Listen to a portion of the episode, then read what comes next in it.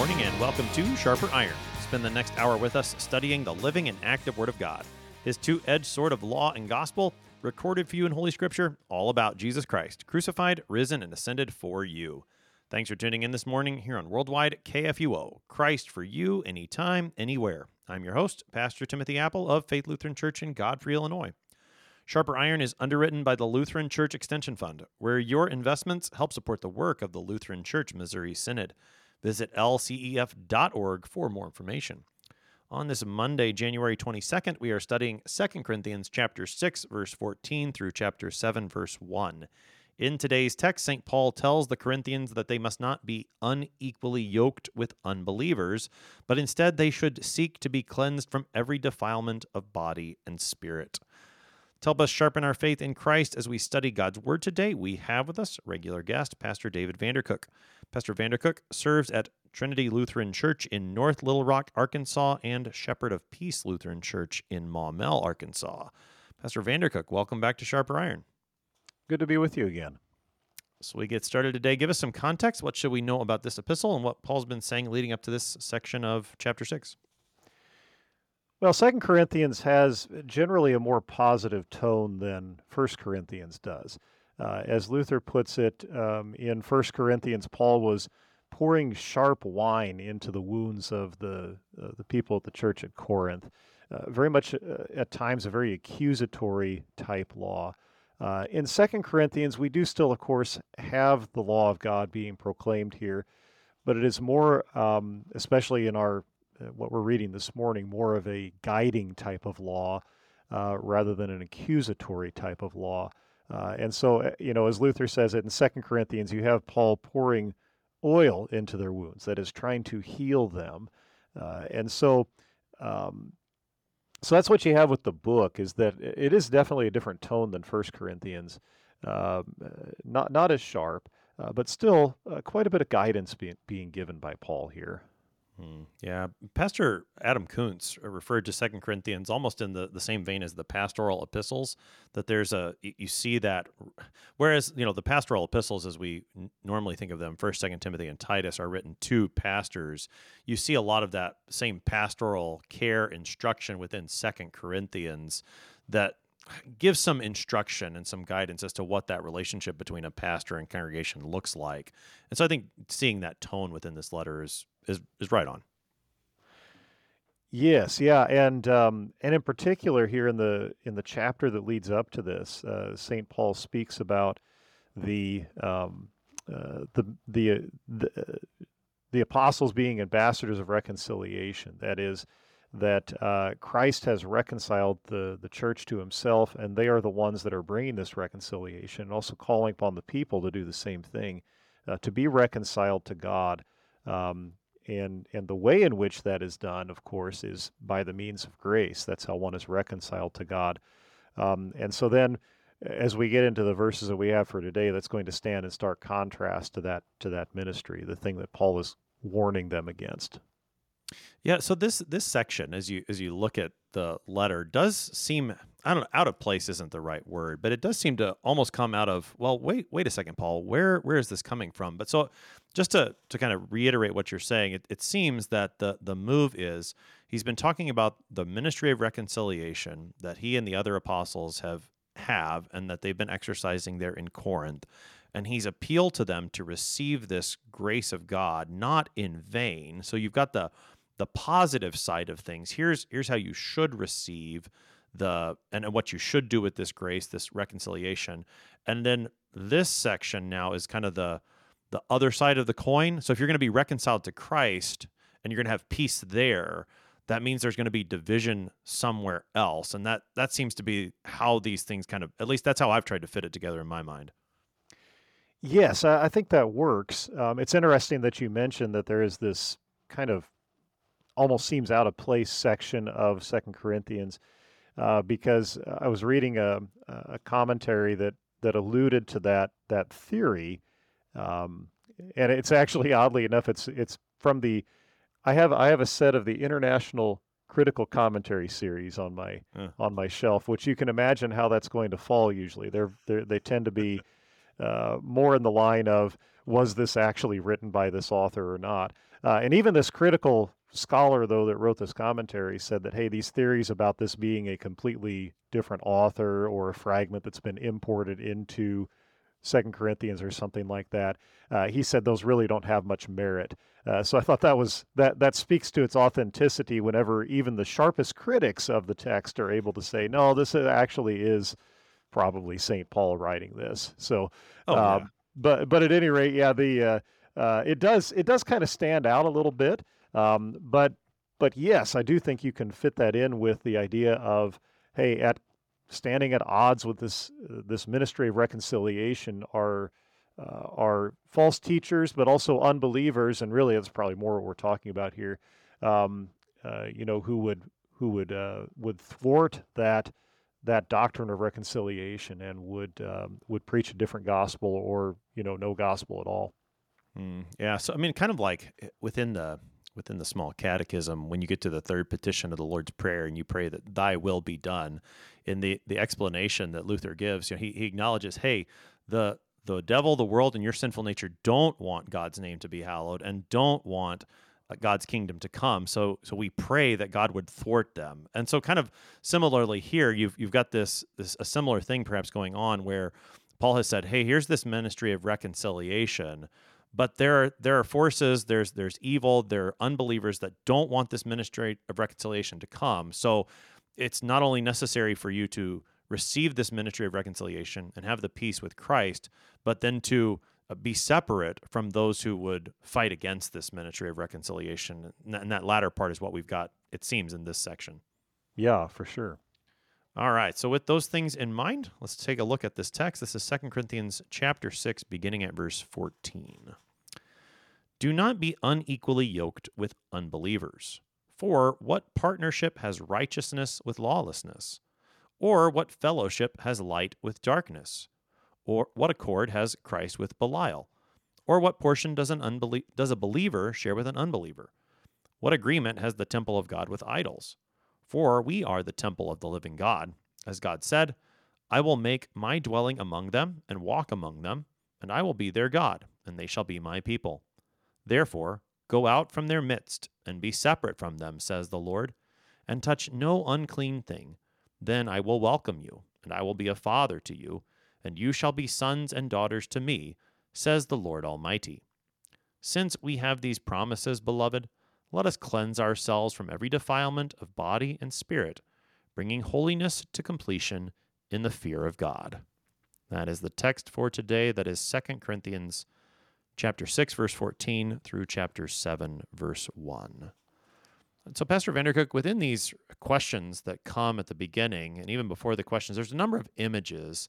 But the first one, before you get to any of the questions, is do not be unequally yoked with unbelievers. What's the image? How does Paul use it to introduce this section?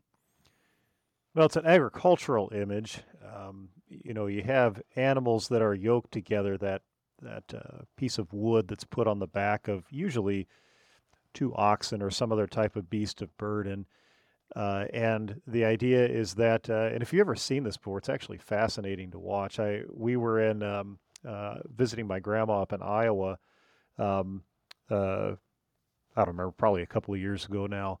And there's a there's an Amish um, uh, community nearby where she was living at the time, and uh, we had the opportunity to watch a um, uh, an Amish farmer plowing his field with with animals. It's really pretty neat to mm. watch.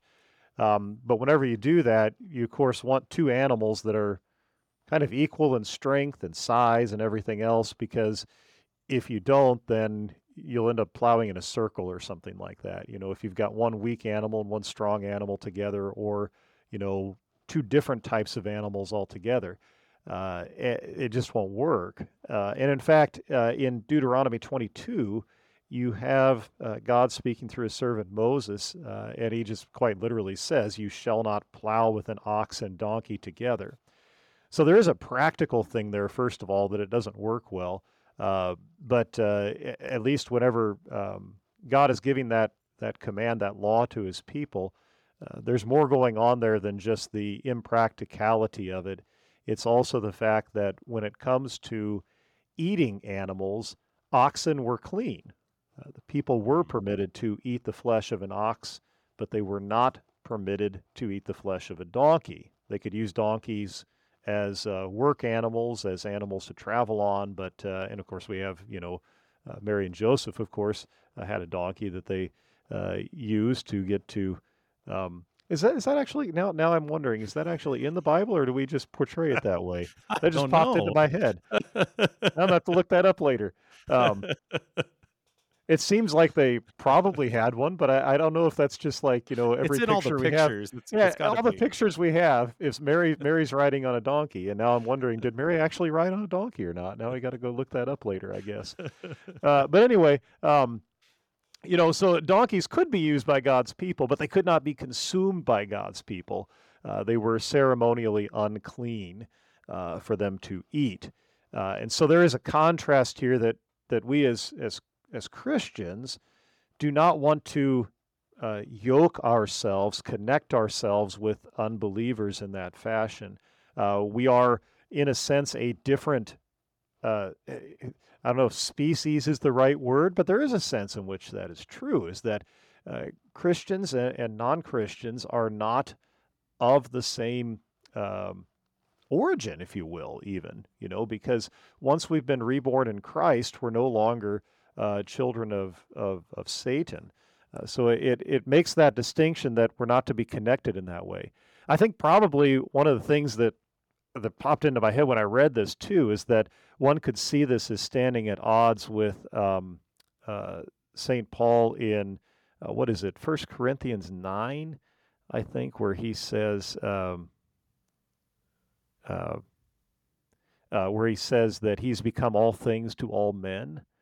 Mm. You know, and so you have that that way in which um, Saint Paul is saying, you know, I've uh, to the to the to the Jews I became a Jew, to the Greeks I became a Greek, to the uh, you know to the heathens I became like a heathen.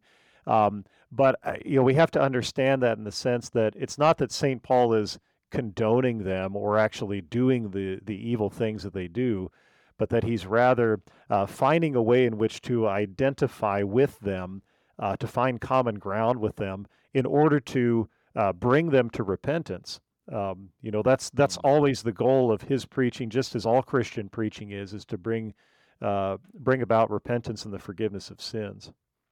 So I actually have my my Bible flipped to 1 Corinthians 9 because of a different reason. But there so there's there's two things I think from 1 Corinthians 9 that we can bring to bear on this passage. One is just the way that the Old Testament is used. Uh, you brought up Deuteronomy 22, which talks about literally yoking an, an ox and a donkey together. And, and, it's like, well, what does that have to do with with this? Well, it strikes me that in 1 Corinthians 9, when Paul is talking about the fact that those who proclaim the gospel should be compensated for that, he also quotes from from the the law about a, a passage that has to do with animals. He says, this is 1 Corinthians 9, verse 9. It is written in the law of Moses, You shall not muzzle an ox when it treads out the grain. And then this is what Paul writes about it. He says, Is it for oxen that God is concerned? Does he not speak entirely for our sake? And so it just it strikes me that he uses the Old Testament in a similar way here, where he takes what was a very agricultural image and was intended, you know, very intentionally, literally for the people of Israel at the time.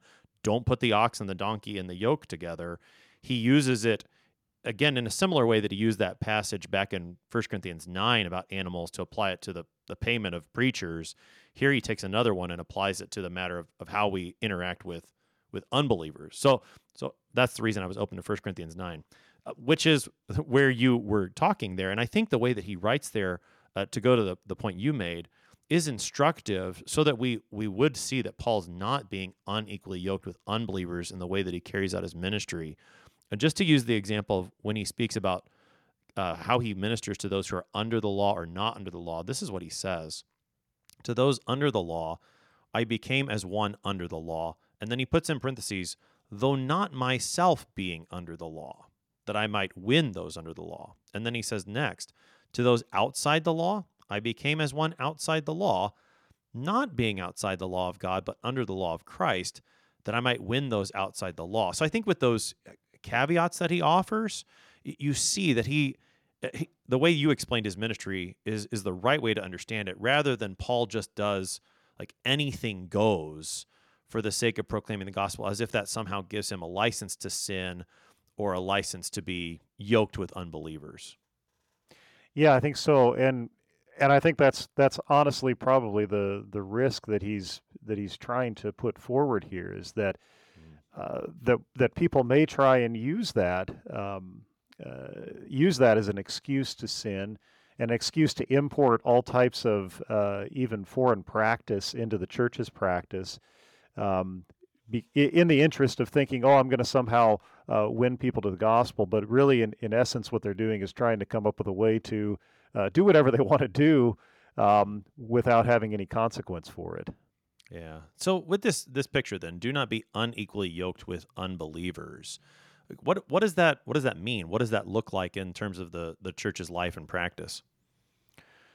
Well, I think you can go to. Um, uh, I th- I think you can first of all look at it at, at, this this way, and I think this is probably the best way to look at it. It really is talking about unbelievers here, and I think initially uh, my thought was that maybe we're talking about um, false teachers within the church, um, which I mean, I guess you could still go that direction on some level, but really the word really here is apistos in the Greek. It is those who have no faith at all, uh, not even really just the the um, uh, you know those who might be led away by by false teachers. You know, there's there's a difference between um, false teachers and outright unbelievers. Uh, sometimes there's not, but I, I, mean there is a difference in a sense because uh, false teachers um, may still be believers, just having corrupted um, teachings that they purport, and also those who follow false teachers may indeed be believers, but but have fallen captive to false teachers. I think there is a warning here, but probably more explicitly in other places. Excuse me.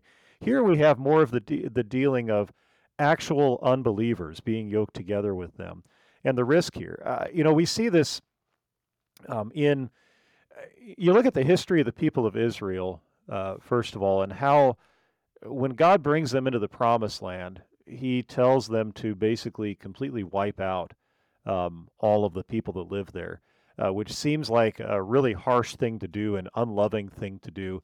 But the reason that God wants them to do that is because He knows that those those those groups that are there with their idolatry will be a snare for His people, uh, and if they uh, link themselves up with them, if they make alliances with them, if they intermarry with them, it's going to result in drawing the people away from the faith. Uh, you saw this with uh, you know Solomon with his with his many many wives. Uh, how how destructive it was for uh, for God's people uh, as a nation, and uh, you know I guess bring it forward to today. Um, there is that that temptation um, to import some of the things that we see in the world, and quite frankly in the unbelieving world, into the Christian church. Um, I, am trying to think of practical examples, specific examples, uh, but there is kind of this uh, this effort to try and perhaps Christianize uh, certain things uh, rather than avoid them altogether, which is probably the direction we should go. So, and maybe maybe one very I think obvious application would be the way that that Christians ought to avoid uh, syncretism. What that that term that we would not participate in worship services that are not to the tri that are not directed to the one true God, the triune God. We're not going to engage in in practices, in worship, in vows, in in anything that that is going to indicate that we would worship someone other than the one true God. I think that would be, and that maybe is a it's an easy one, but it's it's always important that we we hit the the ones that are obvious too, so we don't forget those things. Yeah, certainly. Um, and in fact, this uh, this section of um, of Second Corinthians is used in in our Lutheran confessions in uh, the Formula of Concord Solid Declaration, Article ten, dealing with uh, church practices or adiaphora. Um, there are many things, of course, that Scripture neither commands nor forbids, but that doesn't mean that uh, it's a free for all.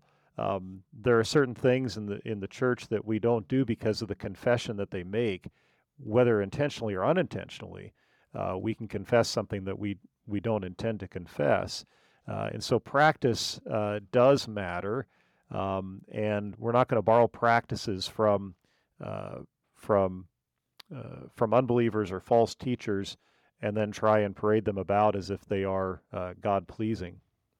Yeah, that's right. So with and again with this matter of not being unequally yoked, one I guess when I when I hear this passage, and I'm not sure where I first encountered this, but one of the applications that I've I've heard for this is that Christians should not marry non-Christians. Do you think that that's a a fair application of this path? I think Paul's talking about something bigger here, but do you think that's still a, a fair application of, of this passage that deals with the matter of marriage?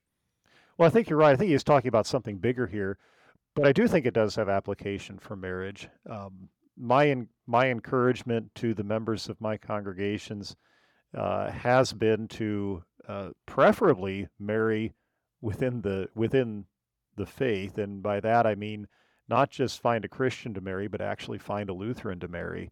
Um, because again, what is the most important thing in our life, uh, and what should become what should be the most important thing in our life? Well, it should be our faith. How are you going to maintain your um, your Lutheran faith if uh, you know the thing that you vowed in your confirmation vows that you would suffer even death rather than forsake? Uh, how, how are you going to accomplish that whenever you have the person that you are uniting yourself to in a one flesh union for life that does not have that same confession? Now, I'm talking about even like in within the denomination here, but when you go even outside of Christianity, uh, it becomes an even more acute problem. And of course, I'm not trying to tell everybody that's married to a, a non Christian out there to, to seek a divorce immediately but rather speaking to those who are, are currently unmarried. Hey, this stuff needs to matter to you uh, because the fact is that uh, we see plenty of evidence in the scriptures and, and honestly, just anecdotally in life, that whenever that is not a priority, um, that means generally that uh, regular exercise of the faith usually doesn't happen. Not saying in all cases, but it certainly is a huge risk. Yeah, that's right. I mean, the image of a a yoke, I think is a helpful one when we think about just the, the way that that works in marriage. So you, you have in marriage a man and a woman who are joined together as one flesh.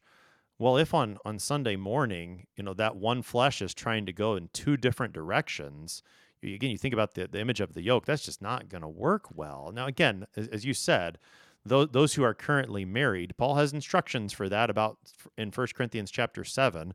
And so to stay married is, is good when, when we can live together in peace, right? Go to 1 Corinthians 7. He, he gives instructions there about those who are already married. But as you said, for those who are not yet married and considering that good gift that God has, uh, these are things that, that we do well to take to take into account to live faithfully uh, in in what He has given us but yeah, this so I do I do think this passage has something to say to that, but it's it's broader than that. We shouldn't limit it to that. I think.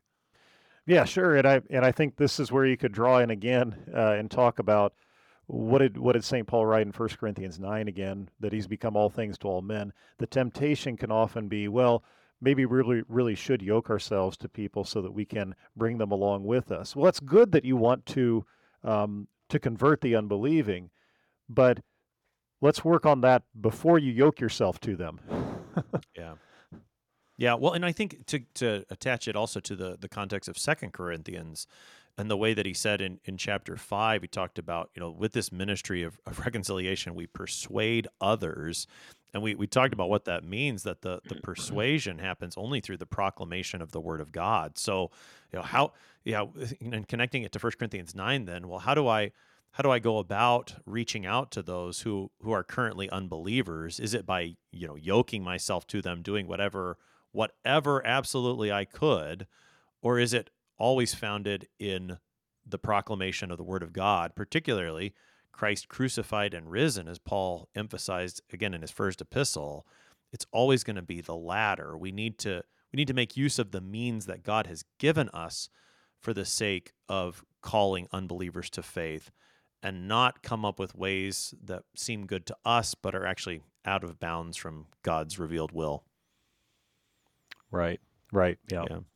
Yeah. So do not be unequally yoked with unbelievers. A lot to to unpack there, which which Paul does. He unpacks as he he goes then into a series of questions, all of which are going to have the same answer. You know, what partnership has righteousness with lawlessness? None.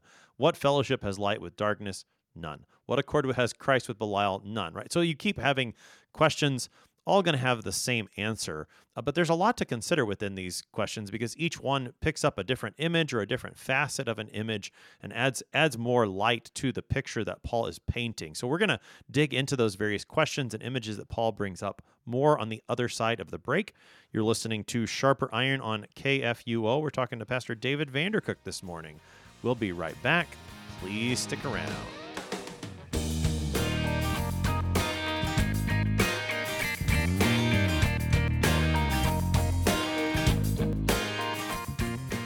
Lutheran Church Extension Fund exists to support Lutheran Church Missouri Synod ministries and church workers. How do we do this? Your investment with LCEF makes it possible for LCMS churches, schools, organizations, and church workers to receive low cost loans for new and growing ministries. And faithful Lutherans like you, church members and church workers alike, make that possible when you invest with LCEF. Learn more at lcef.org. LCF is a nonprofit religious organization. Therefore, LCF investments are not FDIC insured bank deposit accounts. This is not an offer to sell investments or solicitation to buy. LCF will offer and sell its securities only in states where authorized. The offer is made solely by LCF's offering circular. Investors should carefully read the offering circular, which more fully describes associated risks.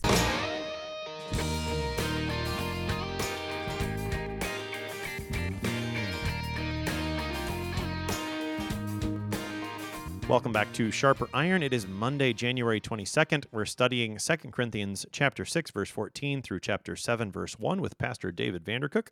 He serves at Trinity Lutheran Church in North Little Rock, Arkansas and Shepherd of Peace Lutheran Church in Maumelle, Arkansas. Pastor Vandercook, prior to the break, we were talking about Paul's opening statement do not be unequally yoked with unbelievers. He proceeds from there to ask a series of questions, each one having similar answer, but each one using different images. So the first question he asks For what partnership has righteousness with lawlessness? Take us into that first question. Well, as you said before the break, uh, there is no partnership there. Obviously, that's the that's the rhetorical question. That's the answer to the rhetorical question. When we think about righteousness, though, we think about the keeping of the law, um, the doing of the law. Uh, my mind goes to to Matthew five, where Jesus says, um, uh, your righteousness must exceed that of the scribes and the Pharisees. For anybody to uh, enter the kingdom of heaven, their righteousness must ex- exceed the righteousness of the scribes. Getting tongue tied, uh, exceed the righteousness of the scribes and the Pharisees. Well, the right, the scribes and the Pharisees were actually pretty righteous at keeping the law, but of course, the righteousness that exceeds the uh, that of the scribes and the Pharisees is the righteousness of Christ, mm-hmm. um, and that righteousness credited to us. And uh, of course, the, the partnership there, the, the opposite of that is lawlessness. That is the opposite. That's, that's what we are apart from Christ, is that we are lawless. Um, we don't keep the law. Uh, we don't um, uh, do the law. And so those two things stand in direct opposition to each other. One who is righteous is not lawless, one who is lawless is not righteous. Yeah. Well, and I think going to that statement of Jesus from the Sermon on the Mount is helpful when we think about what righteousness is, especially in the context of Second Corinthians. It was only back in chapter 5 at the very end of that chapter where he, he talked about how do we become the righteousness of God? Well, it's when we are in Christ. The one who had no sin became sin for us in order to make us the righteousness of God. So that the the you know the partnership that does not exist between righteousness and lawlessness isn't isn't really a matter of hey Christians do really good things and unbelievers do really bad things but rather it's it's more about this the difference between the righteousness of faith versus the righteousness that I would try to have by by my merits. That's a that's a much bigger thing that's going on here than just like hey Christians are better people than the non-Christians Yes, and that ties back in, of course, to the to that ministry of reconciliation, reconciliation that we have been reconciled to Christ, or reconciled to God through Christ Jesus. Um, and, and, again, puts it on him uh, as the one who who makes us righteous. Yeah. Yeah. So, okay, what partnership has righteousness with lawlessness? The answer is none. The next question What fellowship has light with darkness? Again, answer is none. Take us into the image here. Yeah, you have these these uh, this this opposing thing again, and uh, of course, uh, you know we're recording this during Advent. I know it's going to air after that, of course, but uh, but during during the season of Epiphany as well, we speak of the light um, uh, shining in the darkness. Um, Jesus Christ is the light of the world. The light no darkness is overcome.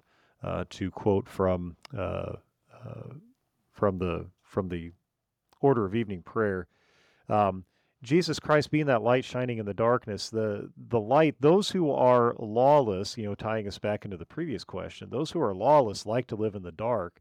And the reason why is because when you're in the dark, nobody can see what you're doing.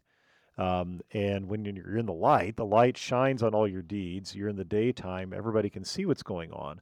And so, you know, what is what is the old statement? Nothing good happens after I don't know, pick a time, 2 a.m. You know, whatever, uh, midnight, 10 a.m. Well, I mean, it gets dark at like 4:30, 4:30 right now. You know, Right. but uh, the you know nothing good happens after a certain time. Why? Because that's whenever all the people that are trying to do evil things do their things uh, because that's that's what it is to be in the dark. Uh, but whenever we are in Christ, we're in the light. We're brought into the light, first of all, that reveals our sinfulness, but more than that, reveals Christ, who is our light, who is the forgiveness of sins for us. Uh, and so, yeah, the two things, again, are directly opposed to each other. Um, the, the light and the darkness do not have fellowship with one another. Uh, we can't try to continue to do the deeds of darkness when we're living in the light. Hmm. Yeah, and and again, so the, the the matter of you know like, well, what does that mean to live in the light? Again, it doesn't mean that you're you're sinless, but rather it means that you have this righteousness of Christ that comes through the ministry of reconciliation. As I was uh, you know just reading through this, it this particular sentence struck me as sounding like it could have come from the the first epistle that John writes. You know, in that mm-hmm. first chapter, Yeah. he he talks about this fellowship between light and darkness that does not exist, and and what happens if you claim to have fellowship with the light, but you're walking in darkness. And he and then talks about well, that's like if you you try to say you have no sin, then you're deceiving yourselves. Then the truth isn't in you. Then you're in the darkness. The the light really is to confess your sins, to to find your righteousness in your to use John's language, your advocate Jesus Christ. That's what it means to to be in the light. And again, there's no fellowship between the light that you have in Christ versus the darkness that that exists apart from him. Yeah, and just building on what you said there about how uh, living in the light does not mean that uh, you're without sin. Again, what does the light do? It reveals things. Um, and so, if if we're living in the light, it, it means you know to think about um, uh, holy baptism or the holy baptism, the section of holy baptism from from the uh, small catechism. Uh, what does such baptizing with water indicate? It indicates that the old Adam in us is by daily contrition uh, drowned, that a new man may daily arise and live before God in righteousness and purity forever.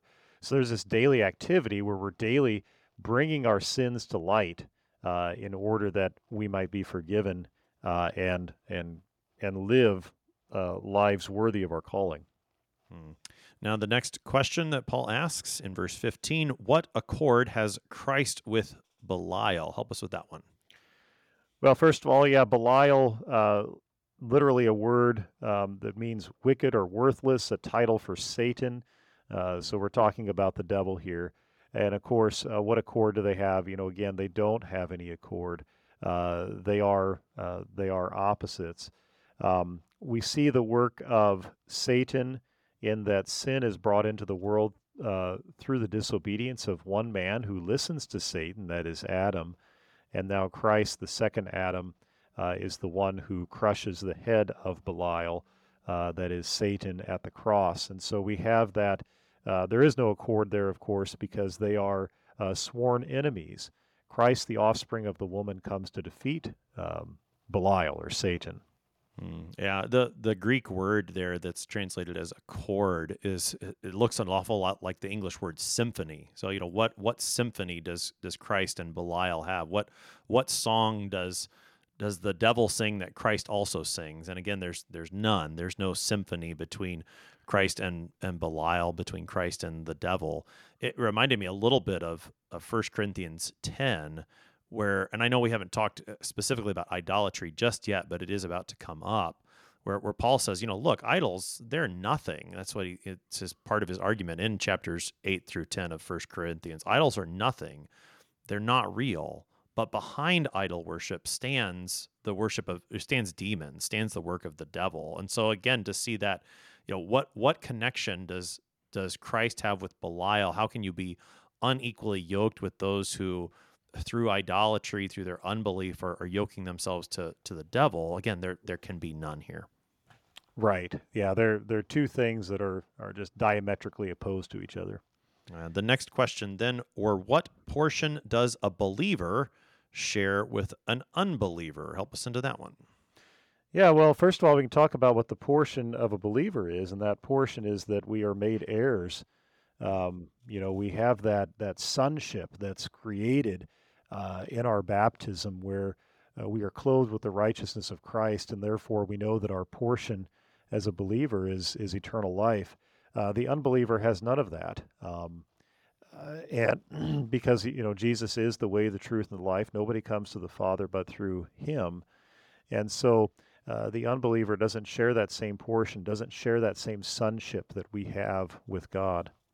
Mm, yeah, so you're I mean you're headed in, in two different directions. I like the the connection of the word portion to the thought of an inheritance. Where which way is the believer headed to eternal life? Which way is the unbeliever headed to eternal death? There is no no share in those portions, and they have different inheritances. So again, there cannot be an unequal yoke between Christians and unchristians. Now, in verse 16, there, there's another question, but it does seem that this is where Paul begins to, to make a turn. He asks the question first What agreement has the temple of God with idols? Help us into to that question. Yeah, when we talk about the temple of God, uh, first of all, we can talk about the literal building um, that is still in existence at this time whenever um, St. Paul's writing this. Uh, but regardless of whether we're talking about the building the temple or we're talking as like Ephesians 2:22 where God says that we're where, Paul writes that we're being dwell, uh, built into a dwelling place for God's. The bottom line is this the temple is the place where God dwells among his people. And so, if we're talking about the temple in Jerusalem, it's the place where God had promised to dwell among his people, um, where they would come and seek his righteousness, where uh, the high priest would, would enter into the Holy of Holies each year um, to uh, on the Day of Atonement to um, uh, to sprinkle the blood of uh, blood of the lamb on the mercy seat of uh, of God, and so we have the place there that God meets His people. Uh, but now we have the the the temple, as in the place where God dwells. That is, we are the temple of the Holy Spirit. God dwells within us in His Word, and uh, the bottom line is idols don't belong in the temple um, there there is no agreement with the temple of God and with idols. Now that doesn't mean nobody's ever tried it before. Um, the uh, uh, I had the opportunity to to preach this past uh, fall, earlier this fall, uh, at the um, uh, at the area Reformation service that we have here in Little Rock, and uh, I I chose to do a free text that day uh, which is a little out of character for me. Uh, but I, I did, um, uh, I preached on Second Kings 23, um, which is where you have uh, Josiah, King Josiah's reign is recorded there. King Josiah was one of the good ones, um, uh, one of the best ones, in fact, that Judah ever had as their king. And um, he removed, they had actually put idols, uh, you know, temp, or I'm sorry, um, altars to idols in the temple. Uh, and so Josiah removes all those idols uh, from the temple as part of his reign, cleaning house basically, and uh, and chased out all this idolatry. And so the people of God had tried this before. They had tried to bring um, idols and and altars and so forth into actually God's temple. I can't think of such an act of desecration. Um, it's it's. I mean, I, I, I just it blows my mind that that was actually done. Um, but uh, that's that's what we're talking about here, and that's why you know St. Paul says uh, these things don't have any agreement. You can't put these things together uh, in any way, uh, shape, or form. Well, so yeah, to your Josiah the, is the one who you know gets rid of the idols. The the account that really stands out from the Old Testament in my mind about them putting the idols in the in the temple is King Ahaz of, of Judah when he you know, that's the that's the backstory for Isaiah seven, which we know very well with the promise of Emmanuel. But that the backstory is that Ahaz is, is looking to make an, an alliance with the superpower of his day, Assyria. Isaiah says, "Don't do that. The Lord's going to take care of you." Ahaz does it anyway, and he he actually sends emissaries to Assyria to get a to get like a pattern of their pagan temple so that he can bring back those designs and import that into the temple of the Lord there in Jerusalem. So it really is. It's I mean, when you see that just that very stark nature of the way that it's recorded and the way it happens in the Old Testament, I think it, it is meant to open your eyes like, well, this is really bad. He should not have done that. Uh, to to then in our day and age where you know maybe there's not a, a building that we're quite as concerned about with that, but to see how idolatry would what kind of effect would idolatry have within my heart? If I've got that image of, hey, this is what Ahaz did in the 700s BC, then to recognize if anytime I set up an idol in my own heart, that's how bad that is. It it really strikes it. I mean, it it gets to it preaches to your heart just how bad idolatry is. I don't know if I'm saying it very well, but you get the point.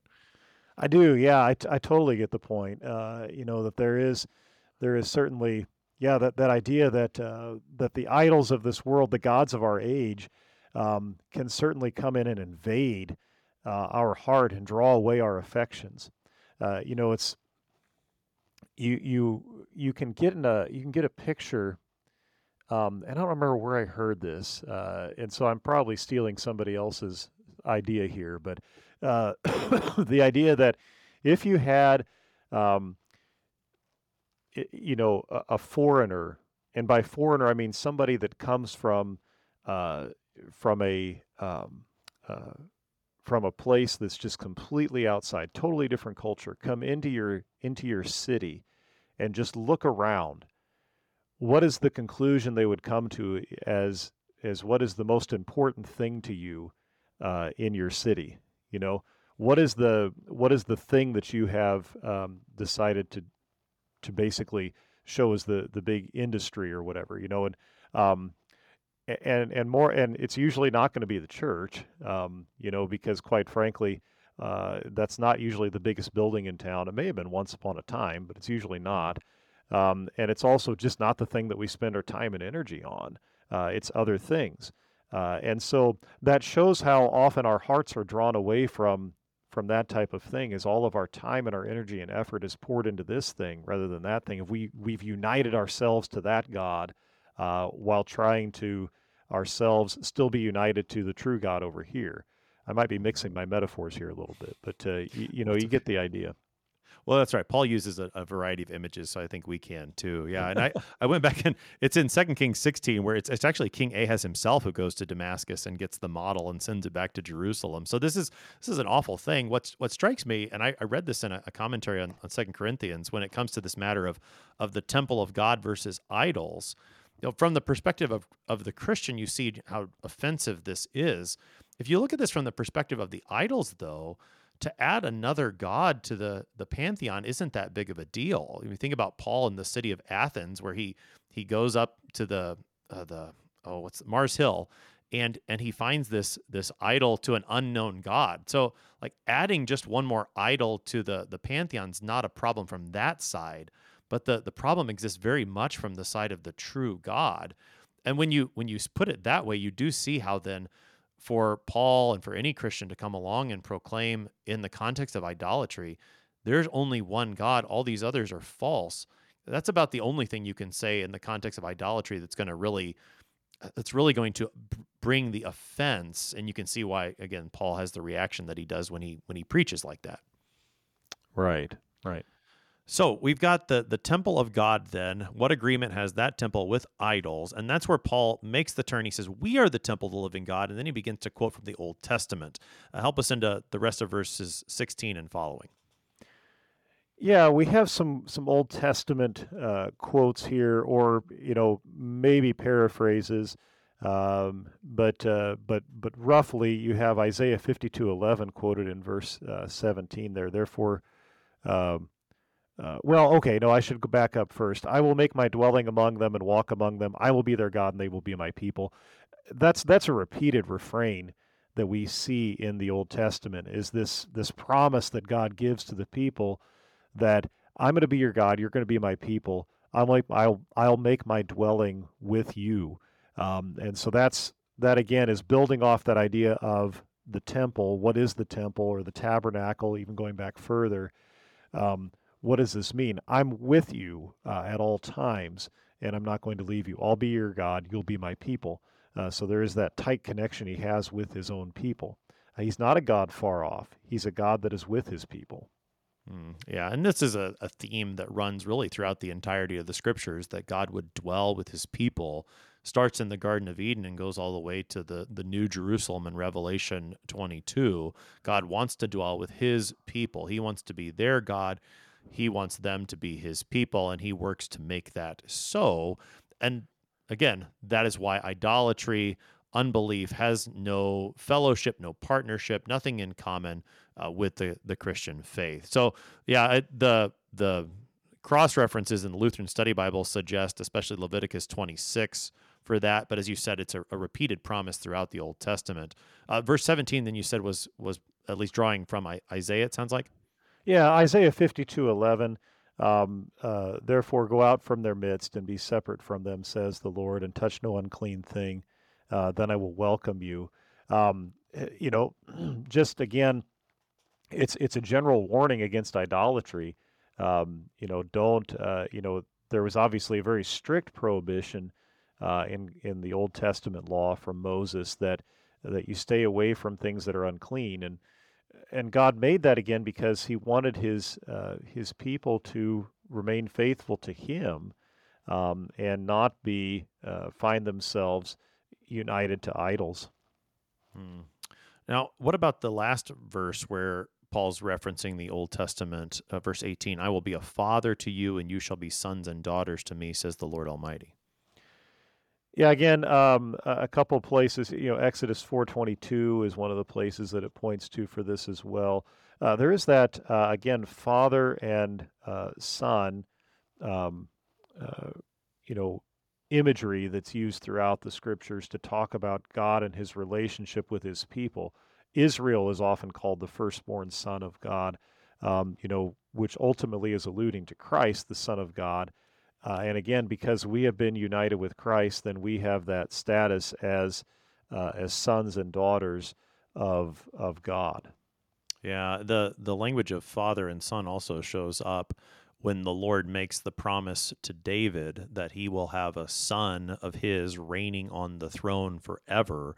That that son is to be, you know, again also a, a son of God, which points to again Christ so that and i think the reason I, I just point that out because we were talking about some of the history of the kings when you have those unfaithful kings especially in the line of david who lead the people after idolatry that is to rebel against who they are to be as a, a son of of the true god rather they've they've followed after idols. It, it just highlights how dangerous dangerous of a rebellion that actually is how severe of a rebellion that actually is.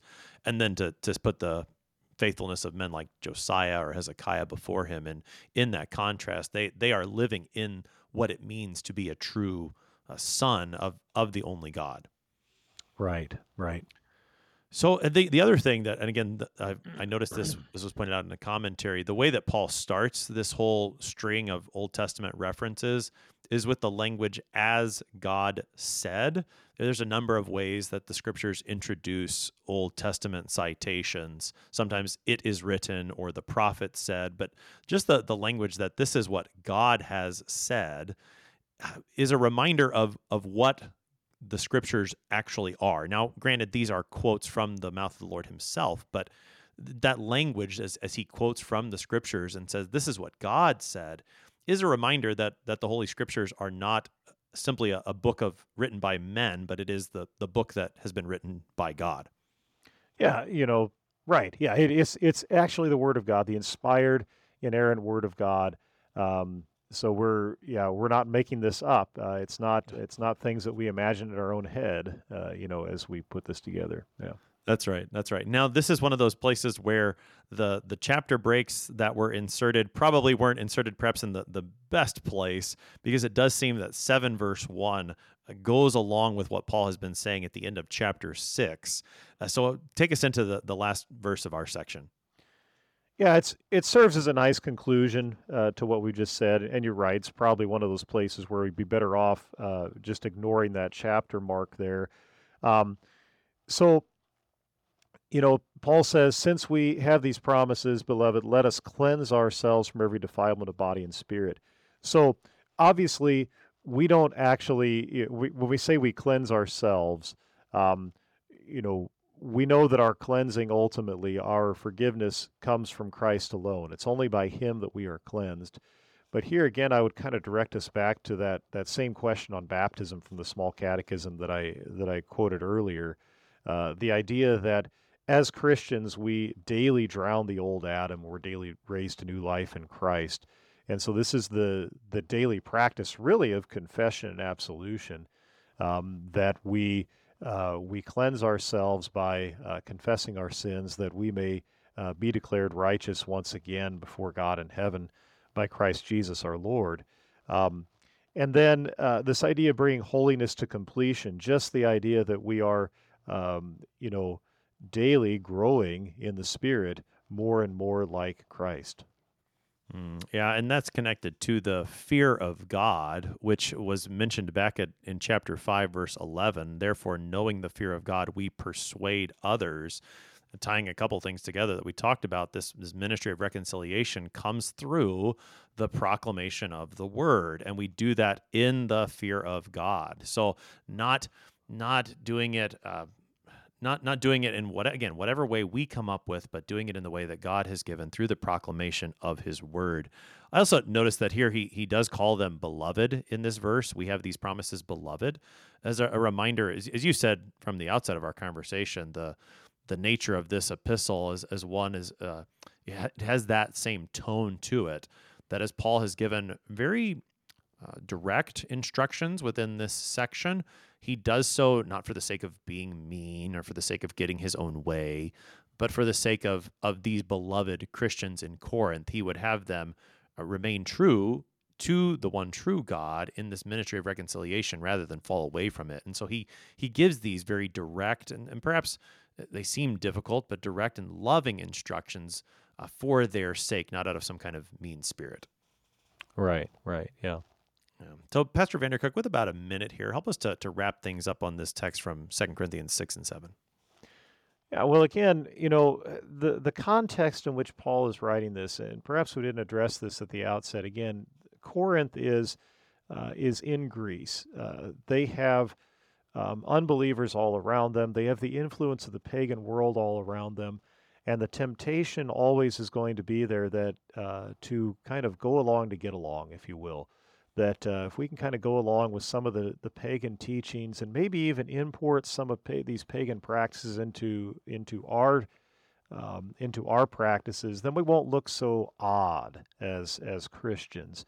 Uh, but really, the call to be uh, Christians is to uh, not only conform our uh, teaching to the Word of God, but also our lives our lives to the Word of God, our practice to the Word of God, uh, in such a way that um, uh, we make a good confession, uh, and and this this all centers back on that ministry of reconciliation. That if we're going to accurately uh, proclaim Christ as the crucified one who reconciles us to God in Himself, uh, then we need to make sure that our teaching is pure, uh, that our practice is right, um, in order that we not uh, bring about confusion by um, yoking ourselves to teaching and practice that is contrary to God's word. Hmm. Pastor David Vandercook is the pastor at Trinity Lutheran Church in North Little Rock, Arkansas, and Shepherd of Peace Lutheran Church in Maumelle, Arkansas. He's been helping us today to study 2 Corinthians chapter 6, verse 14 through chapter 7, verse 1. Pastor Vandercook, thanks for being our guest today. Glad to be here. We have these promises the promises of reconciliation, that Christ's righteousness is ours. Because of that, let us cleanse ourselves. Let us flee from defilement of body and spirit, but instead seek after the holiness that is ours in Christ Jesus. I'm your host here on Sharper Iron, Pastor Timothy Appel of Faith Lutheran Church in Godfrey, Illinois. If you have any questions about 2 Corinthians 6 and 7, send an email to kfuo at kfuo.org. It's always a pleasure to hear from you. Thanks for spending the morning with us. Talk to you again tomorrow.